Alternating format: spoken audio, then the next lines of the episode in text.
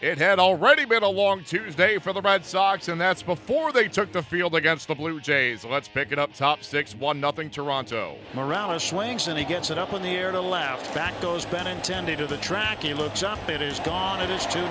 Bottom of the ninth. They'll not be shut out here tonight. It's 2-1. And Moreland hits a ground ball right side. Diving stop by Barney. Ball game tied. And a big, big lead at third. Here's the 0-1. Swung on and hit in the air. Bautista will tag. Jackie running into the ball. Here comes the throw to the plate. It goes through, and Bautista is out. Oh, what a play. Second and third, two down. And the 2-2 from Abad. Looked at it. A curveball right over the middle. Called strike three. Bottom of the 19th inning coming up. We kid you not. Time to send these people home to bed. Popped into center, charging on Pilar. Coming, he's not going to get it. Here comes Mookie. Here he comes, and we can all go home. The Red Sox have won it in 19-3-2. The final score. It's finally over. In the longest game in the majors this season by innings, the Red Sox outlast the Blue Jays in 19-3-2. The Red Sox tie an AL record by using a dozen pitchers. The Red Sox improved to 12-3 in extras this season. The Blue Jays fall to 5-13. All's well that ends well, as the Red Sox picked up a 3-2 19-inning win in the longest game in the majors this season by innings. Here is Red Sox skipper John Farrell. Yeah, just an outstanding job by every guy that came to the mound. And, you know, whether it was Workman's 2 innings of work, you know, and at the time, Austin Maddox, who showed great poise, power stuff, good changeup, and then it continued on. Every guy that walked out to the mound, they did exactly what we needed to do with their backs against the wall, having to make some key pitches with men in scoring position. But when you think back on this one, it was preserved by 2 great defensive plays in the 11th inning. Bogey makes a headlong dive to keep a ground ball by Saunders on the infield, and then Jackie's throw, you know, a couple 100-foot strike to cut down Bautista, and that allowed us to stay alive. But we showed a lot of grit in the 9th inning on a night when Estrada really kept us off balance, had nothing going other than an opportunity in the 2nd inning. This was a big win tonight. Bats have 2 key doubles. Can you talk about Mookie and the win run? You know, last night he also doubled down a left field corner, and it's good to see probably 4 or 5 of the last 8 or 9 at bats where his balance is much more consistent, much more Mookie-esque, where he's not lunging out and getting out front.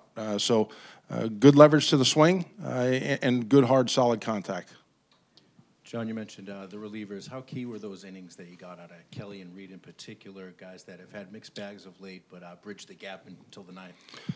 Yeah, you know, we're looking at potential rain or certainly an off day, so we could go to Reed and Kimbrel both with the potential that they throw back-to-back days knowing that there's an off day coming. So every guy from the 7th inning on, you know, they made key pitches. They had power stuff. Like I said, a great team win here tonight.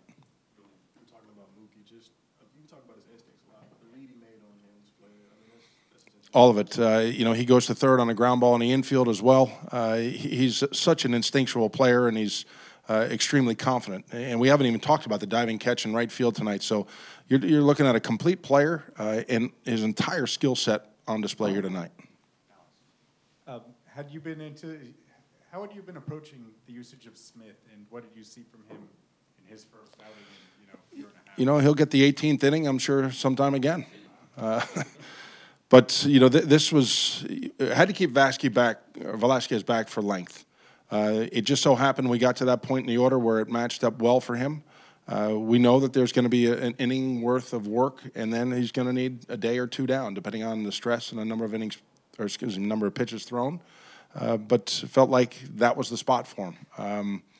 So there are restrictions around him. There's some parameters on his overall usage, but it was good to see that – sink in the action, the sweep to the slider, tough on right-handers. With the winning run at second base in the bottom of the 19th inning, it was Hanley Ramirez who finally sent the Fenway faithful home happy as he singled home the winning run as Mookie Betts crossed home plate to give the Red Sox a 3-2 19-inning win in the longest game in the majors this season by innings.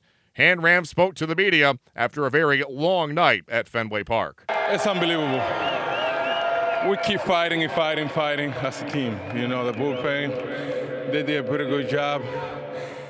Starting pitcher, everybody. You know, it's a team win, team effort. That's what we do every day. What impressed you most about the way that you guys battled tonight? We know we don't got that guy that are gonna hit 40 homers, but we got something. We fight, and we don't give up. We don't give up, and this team right here, it's gonna be very precious because everybody knows that we don't give up. And I know you already mentioned it, but how impressive was the bullpen tonight, Hanley? Unreal. You know, I gotta give credit to Carson Smith. He came in, you know, first outing, and he did an incredible job. And how about these fans that stuck with you guys all night? Sox Nation, you know, it's only one nation.